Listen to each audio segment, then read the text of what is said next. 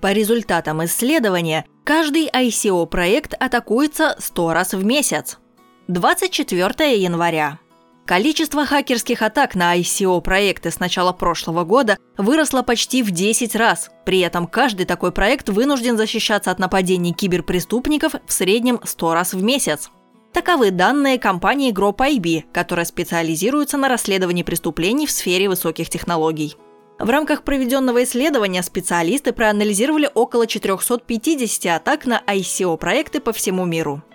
Ошибки в конфигурации серверов веб-приложений, компрометация паролей от хостинга или же использование уязвимого программного обеспечения являются одними из самых распространенных причин взлома, комментируют суть проблемы эксперты GrowPyB. Фишинг – наиболее распространенный тип атаки, которым подвергаются выходящие на ICO криптовалютные стартапы. Посредством фишинга преступники завладели более чем половиной всех украденных средств. Согласно докладу компании, преступная группа Money Taker только в России похитила в среднем 72 миллиона рублей. Еще одна хакерская команда, специализирующаяся на фишинге, ежемесячно зарабатывает от 30 тысяч до полутора миллионов долларов. Deface – еще один популярный тип хакерской атаки. Он заключается в том, что главная страница сайта ICO проекта подменяется другой, содержащей рекламу, угрозу или иной фальшивый контент. Так, была подменена страница продажи токенов на сайте блокчейн-компании CoinDash, предоставляющей услуги по управлению инвестициями и хеджированию рисков.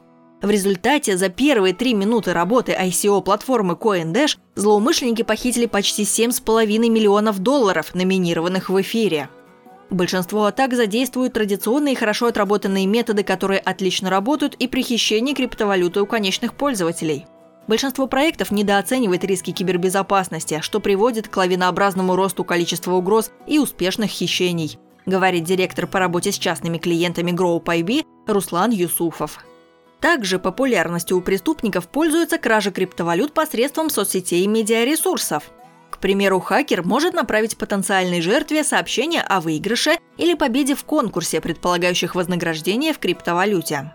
Ажиотаж вокруг ICO Telegram вызывает немало интерес у мошенников. Создатель популярного мессенджера Павел Дуров даже выступил с официальным призывом сообщать компании о любых попытках продажи криптовалюты якобы предстоящего ICO Telegram. На 2018 год прогноз экспертов по безопасности неутешителен. Кибератак будет еще больше. В частности, следует ожидать более сложных автоматизированных фишинг-схем и атак на собственников цифровых валют посредством Android-троянов.